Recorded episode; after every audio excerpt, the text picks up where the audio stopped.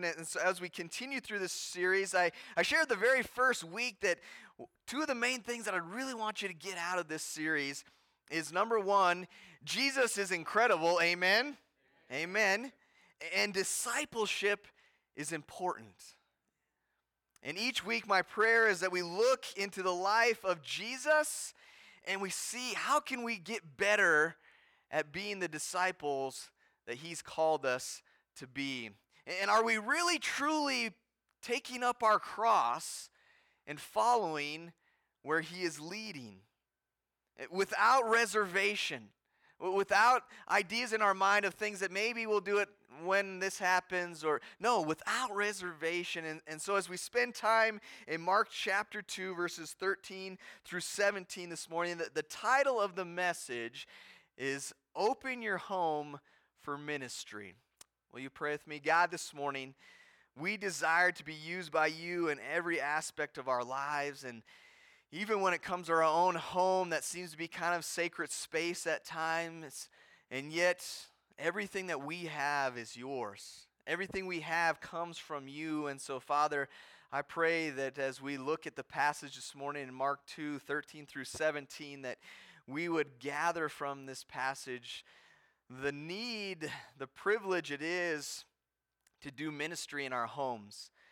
And beyond that, maybe even what else Jesus might be teaching us through these verses. So, God, you may you be glorified. Father, you are holy, you are righteous. You desire for a relationship with us. And Father, we thank you this morning for the privilege it is to come in the freedom that we currently have in this country to honor and worship you. And it's the name of Jesus I pray. Amen.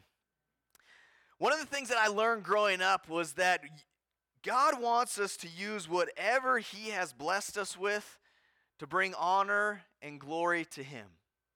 And, as I grew up, uh, my, my dad, he was a high school math teacher, and my mom, she was a, a cafeteria worker. And so we weren't poor, but we weren't wealthy either, all right? And we didn't drive fancy cars. We, we drove 1973 Datsun or 72 Datsun 1200 little cars that we had like four or five of them.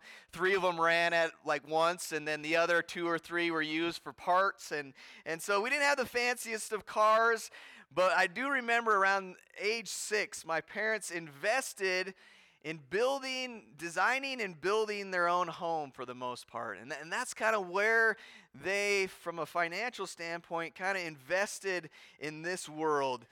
And I remember growing up from age six on how my parents glorified God through the use of the home that God had blessed them with.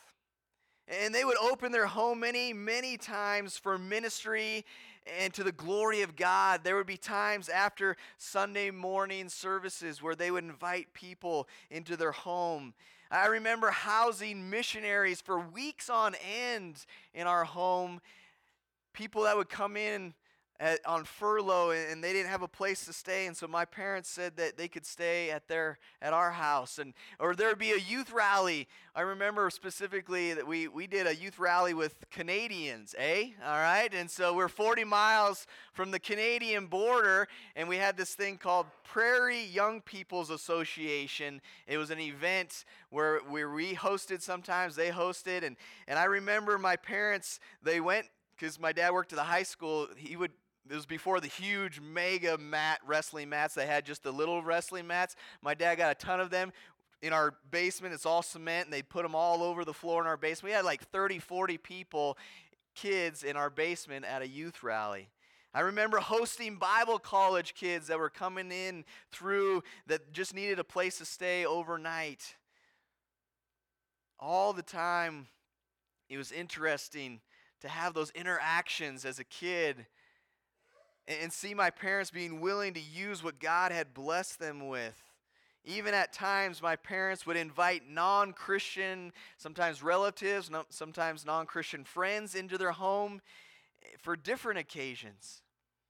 And so, growing up, again, I learned that my home can be a great source to do ministry, a great setting for ministry to, to take place if I am willing to open my home for ministry. And so, if you're able and willing this morning, will you turn over to Mark chapter 2, starting in verse 13? Will you stand with me as we read together Mark chapter 2, verses 13 through 17?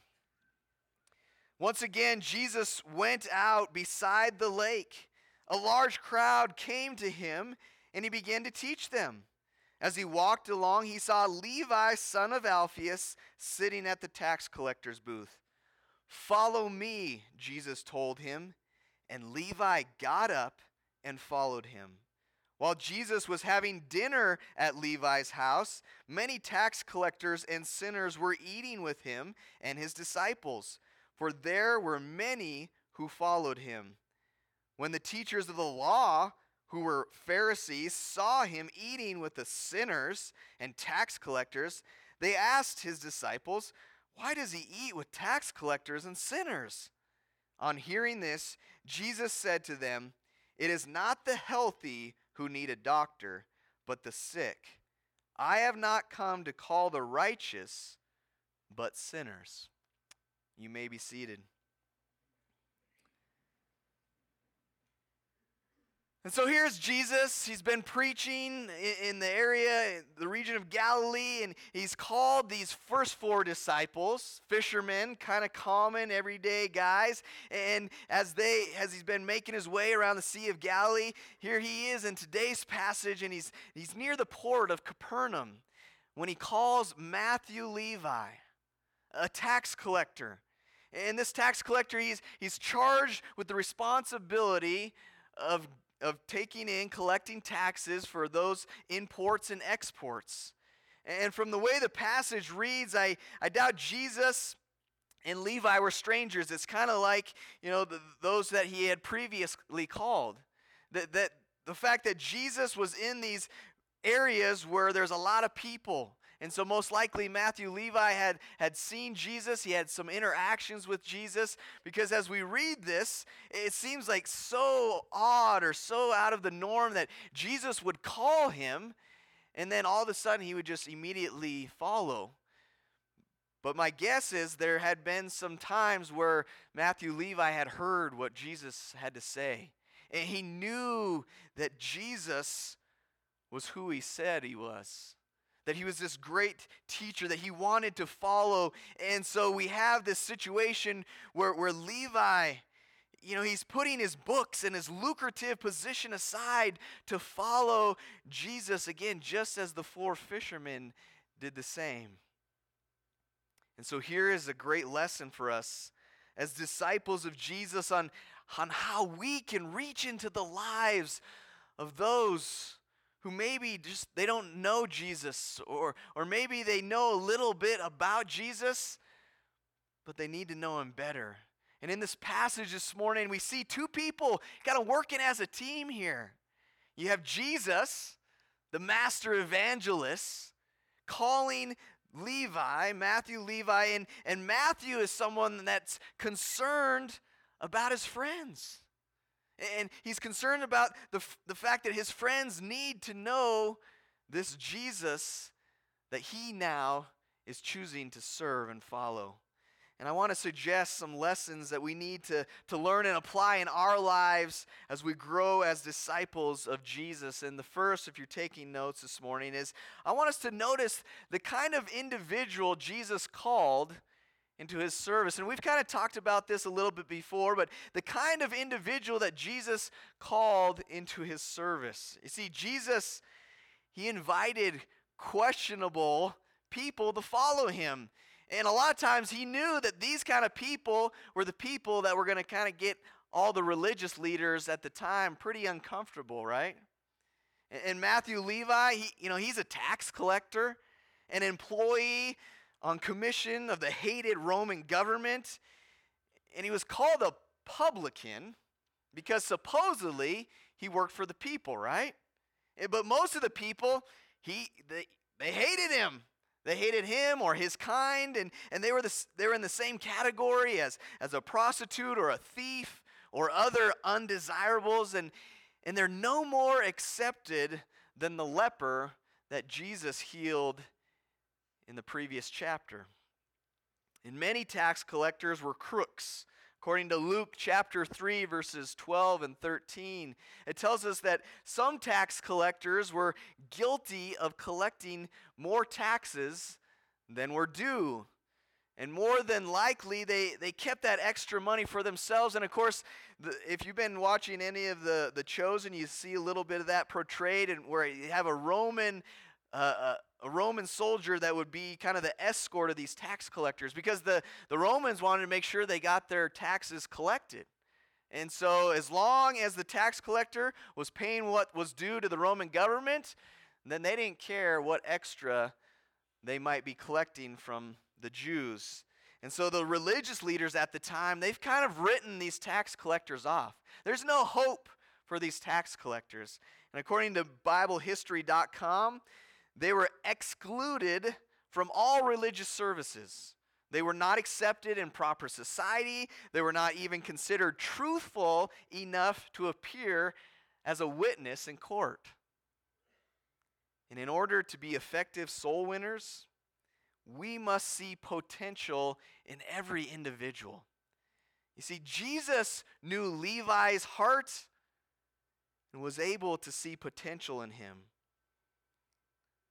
There were probably a, a, few honest tax collectors at, in that day. My guess is Matthew most likely was one of them because I, you don't really find in any of the Gospels where Matthew is needing to make amends for his greedy dealings or even offer, as in the case of Zacchaeus, to, to make restitution. And, and we, we do know this, though, that as a tax collector, Matthew's main priority in life was what? Money. Yeah, his focus in life was all about money. And yet, get this he gave it all up to follow Jesus. And if you think about that for a moment, if you think about that even in your own lives, the only way that you're going to leave what you treasure is if you find something you treasure more. The only way you're going to leave something that you treasure is finding something that you treasure even more.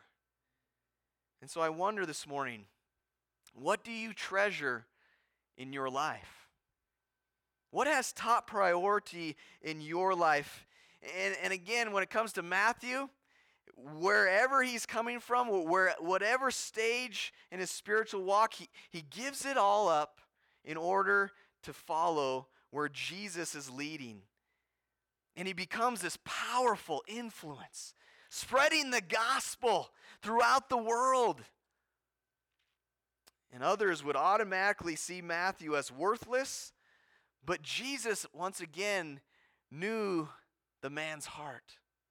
And as he does with all of us, Jesus knows our heart. And because God knows the hearts of the people, the ones that you come in contact with, we cannot just write them off. But we need to see the potential in everyone that we come in contact with. Thinking about the amazing potential that they could have for the kingdom of God. And, and I don't know about you growing up, but me growing up, I, I can't, if someone said that you'd be a preacher someday, Charles, I, I wouldn't be able to imagine it. Not that I was the worst kid growing up, but there were a lot of things growing up that, that always kind of were a, a hitch in my relationship with Jesus. That always kind of just, you know, you take through two or three steps forward in your relationship with Jesus, and then something would knock you down, take two steps backwards. And so growing up, there, I, I would never imagine that I'd be preaching one day. But there were those in our church, those that would invest in my life, those that, that didn't write me off, those that saw the potential in me. And God, He knew. God knew what was going to take place in my life. And, and He never gave up on me. And, and neither did those that I went to church with, those that were a part of the body of believers that I met with each and every week. See, they saw the potential in a young kid that liked to be rowdy at times and get kicked out of Sunday school class. And even this past week, and actually it's probably been a couple weeks by now, but I, just, I, was rem- I was thinking about this idea. I was putting this message together, and, and Tuesday night we had our softball game. And again, it wasn't last Tuesday because that got canceled, and the Tuesday before that I was at camp. So it's probably three weeks ago. But I remember going through the line, and, and the team that we were playing, one of the teams that night, you know, I could tell that they're kind of rough around the edges, and, and I'm not saying I'm judging their hearts, but you could kind of tell that, you know, maybe they didn't have, you know, a real strong relationship with God, maybe at all.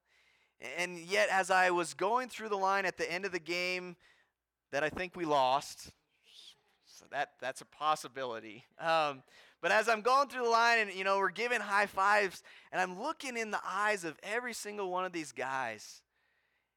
And I don't know if it was the message I was putting together or God's Holy Spirit working on my heart, but I just thought, man, can you imagine if every single one of these guys that I'm giving a high five to was completely sold out for Jesus? And what that would look like in the city of Casper, even just one team of 12 guys that were completely committed to Jesus, that loved their families and their spouses unconditionally, that they were faithful to the kingdom work and, and to what God's plan was for their life. And I just thought about, man, what great potential there is in the people that we come in contact with. There's so much potential in all of those individuals for the kingdom of God, and sometimes we just write them off or we just don't think about it. We just kind of go through life. And Levi, man, he caught the same potential that Jesus saw in him. And Levi immediately opens his home to a bunch of unlikely prospects. And that's another thing that I would like for us to look at. Not, not only does Jesus look at those that just have so much potential, but Matthew gathered a group of his friends and coworkers for a feast to honor Jesus in his home.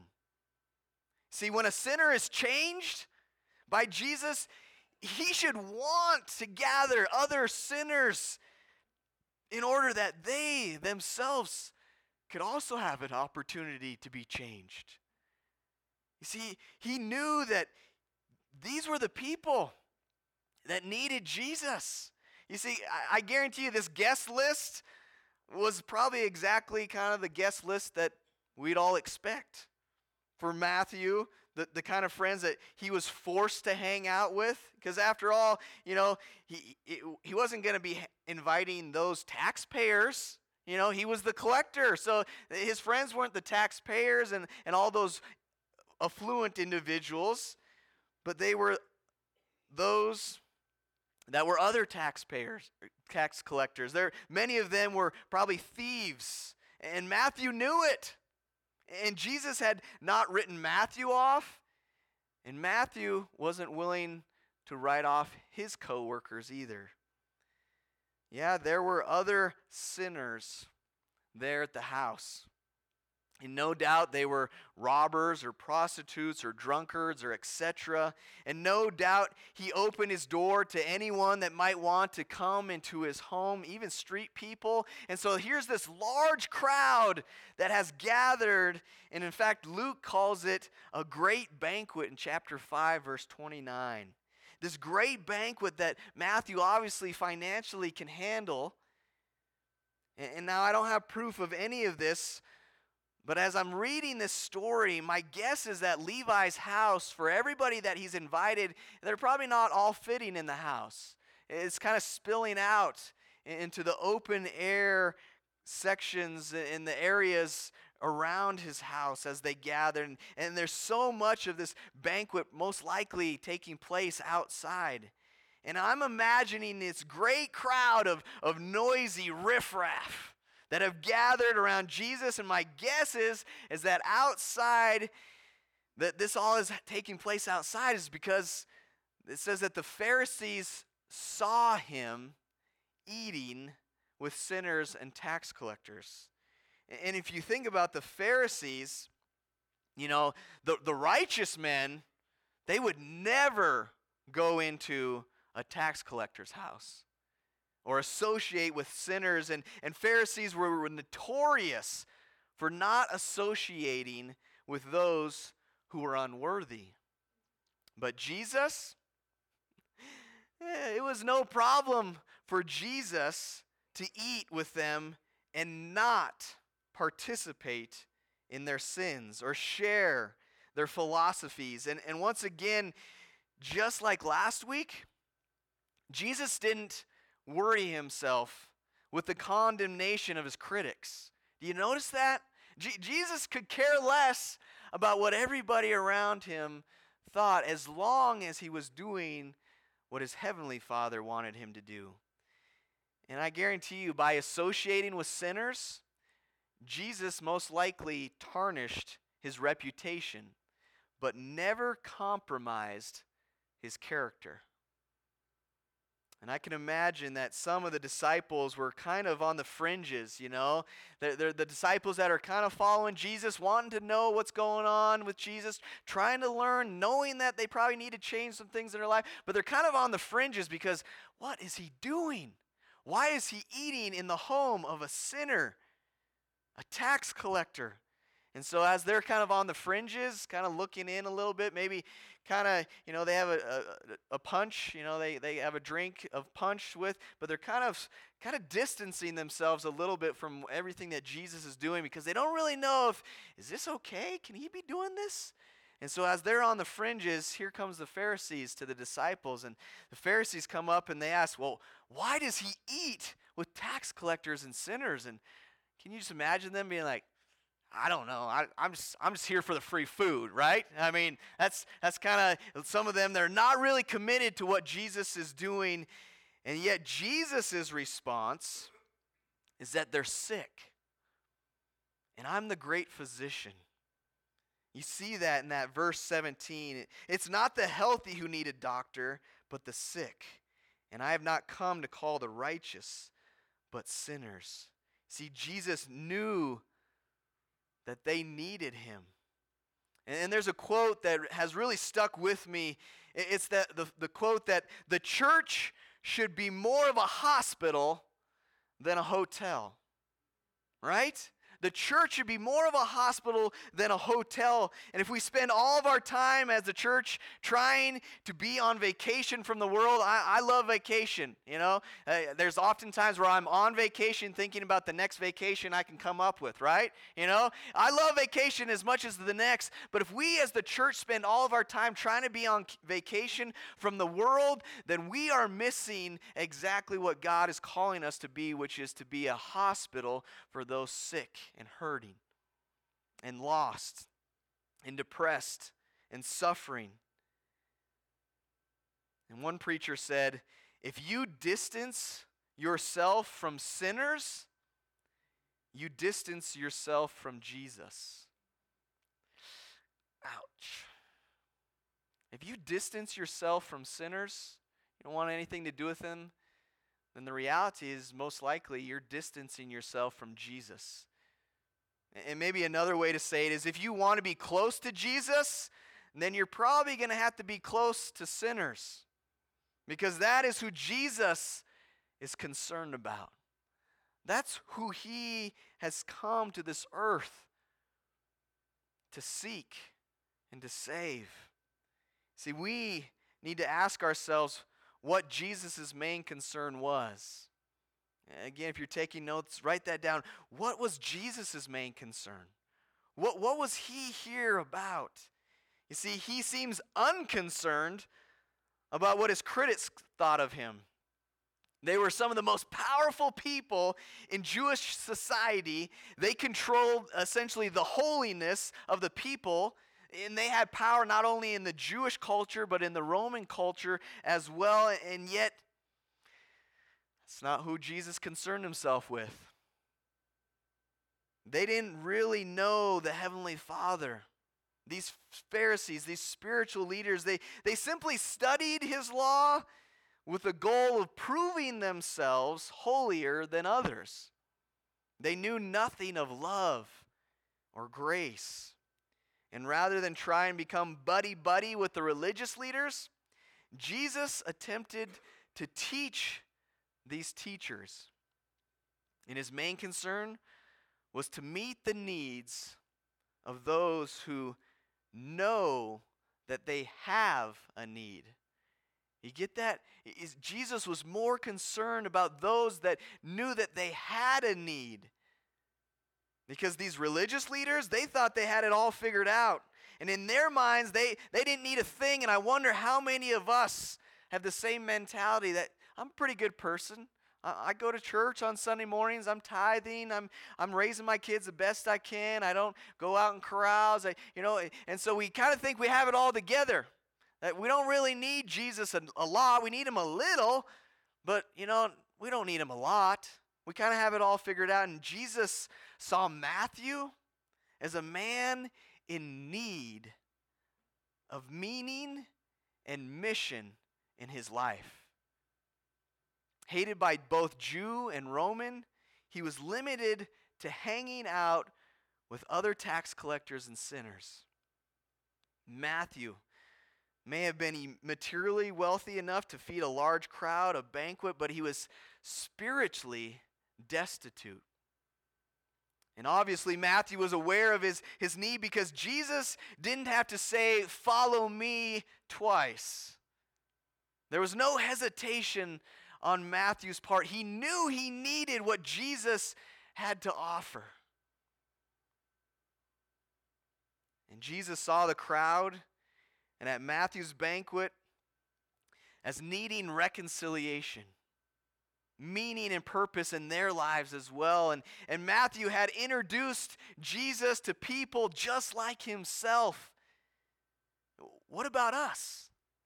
I mean, last week we talked about are we the friend that is going to do anything in our power to bring our friends to Jesus. And, and once again, here's another example. Matthew knew that his friends needed Jesus, and so he invites them into his home and introduces them to Jesus. There are still multitudes of needy people in our world, people in need of reconciliation, meaning, and purpose, just like Matthew and his friends. And we must intentionally Reach out to them as Matthew and Jesus did. And you meet people every day who need to know Jesus, and yet they don't. And I would encourage us to speak to them about Him, invite them to know Him. In order to be effective soul winners, we must put the needs of the lost ahead of everything else. In order to be effective soul winners, we must put the needs of the lost ahead of everything else because Jesus did, didn't he? He was more concerned about those who didn't know him, those who, who were not a part of the 99, but the one that was left out. Matthew was concerned about those who were lost. And we must have a genuine compassion for those who are without Christ and intentionally reach out to them. And, and we're all in different scenarios, different situations. But the concept that's taking place in this passage applies to us all. That we have to see people the way Jesus saw them with great potential. And are we doing whatever we can to, to introduce them to Jesus? And for Matthew was inviting all of his friends, his coworkers, those that nobody else wanted to associate with, he invited them into his home in order that Jesus might be introduced to them. You see, we must be willing to accept them as part of our fellowship and welcome them into the family of God. And, and there's a strong challenge from these verses. Will you open your home to ministry? What does that look like for you personally? Because when you do, there's opportunity to see the potential in someone else be unleashed. And they might come to know Jesus because of your investment into their lives. Are you willing to be used by God in this way? Will you share Jesus with people by inviting them into your homes, your friends, your relatives, your coworkers, neighbors, or maybe someone new here even at PV? You see, Jesus was more concerned about where people were going to spend eternity than about what other people thought of him. Did you, did you get that? Jesus was more concerned about where people are going to spend eternity than what other people thought of him. What, what other people might think of your home, what other people might think of what you might provide for them as a meal. What, he was more concerned about where people are going to spend eternity over what other human beings thought of him. What about us? If you're outside of Christ this morning, God, He can see your heart. And He knows, man, He knows that you are capable of doing great things for Him. And He loves you and knows your needs right where you are. And He's, he's put your salvation above everything else, even the life of His own Son, Jesus. Being willing to send Him to die on your behalf, to take your punishment, to go to the cross for you in order that you could live a free life in Him as we live out our faith each and every day. And so, as the praise team comes this morning, if you've never accepted God's grace, His mercy, His forgiveness, if you've never been clothed with Christ, as Galatians speaks about, we'd invite you to come this morning. If you have a decision to make, will you come as we sing? Will you stand with us this morning?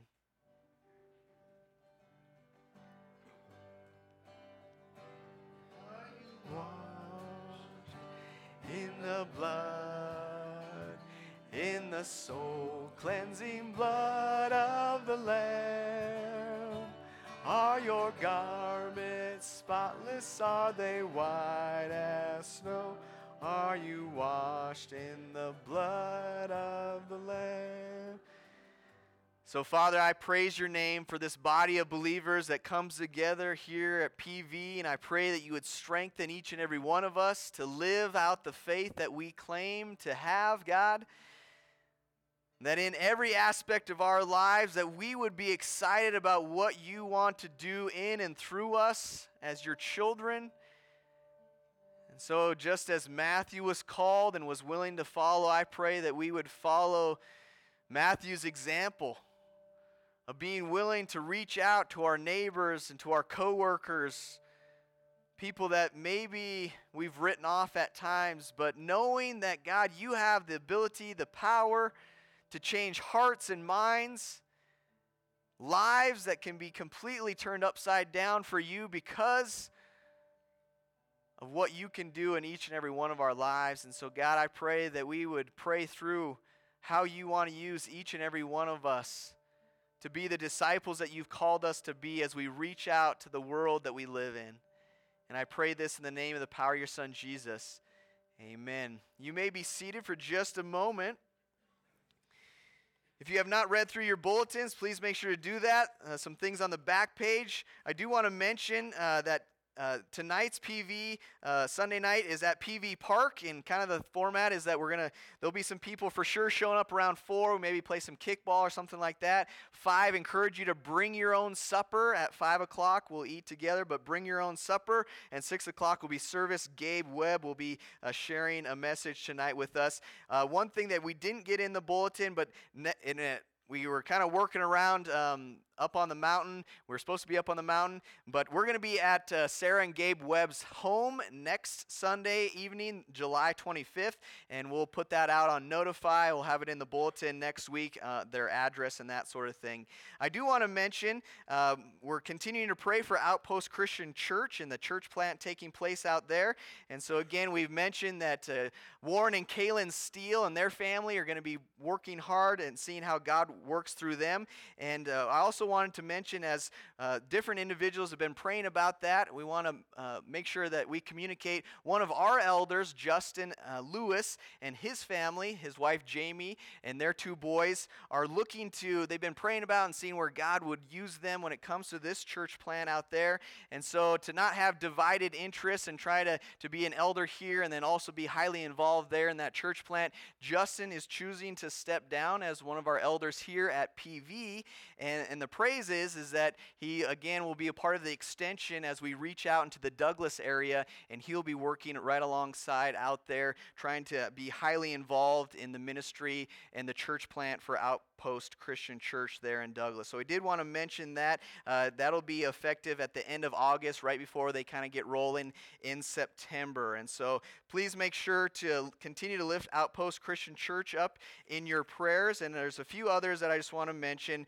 Uh, be in prayer for Frank and Debbie Barton. Uh, they're going to be moving here to Dickinson, North Dakota in the next uh, several months. Frank will be moving a little quicker than Debbie, but they're going to be, uh, you know, just kind of going through the whole process of moving. So we, we love Frank and Debbie, and we just want the best for them. So continue to lift up Frank and Debbie Barton in your prayers as they begin the process of moving to North Dakota. Uh, we are praising God that Don Flesher's biopsy came back as not cancerous. However, the biopsy created some uh, things that he's still recovering from. So he's still there at the hospital, hoping to maybe get home today, still working with some lung issues. Uh, be in prayer for Gail Kerwin. And we've been praying for her uh, when it comes to a, a, kidney and a liver transplant. But her husband, we also have been praying for him. Uh, he went into the ICU and he did pass away just yesterday um, on Saturday. So be in prayer for Gail. Uh, her husband, Jeff, passed away just yesterday. And then we're also lifting up Rio Carno. She's dealing with some surgical complications. And if I didn't mention it last week, Carl Pierce's sister Eva has recently passed away uh, in July. And so be in prayer for those who have lost loved ones and uh, just continue to lift each other up, knowing that God hears your prayers and that He cares about what's going on in each of your lives. Will you stand with me as we close our time in prayer and then in song? So, God, we are grateful again for the hope that we have in you, knowing that this life is, is not all that we have to look forward to. Father, that this world is not our home. And yet, while we are here, we do have responsibility not to, to kind of just become uh, internally focused, not just to kind of roll up into a ball and just hoping that you come back quickly, but that we would be the disciples that go out and make other disciples. Father, that we would be a church of disciple makers. And so, if that means that we invite people into our homes, sinners, quote unquote, that don't know you, Jesus, I pray that we would introduce you to them. So strengthen us that we would live bold lives for you. And it's the name of Jesus I pray. Amen.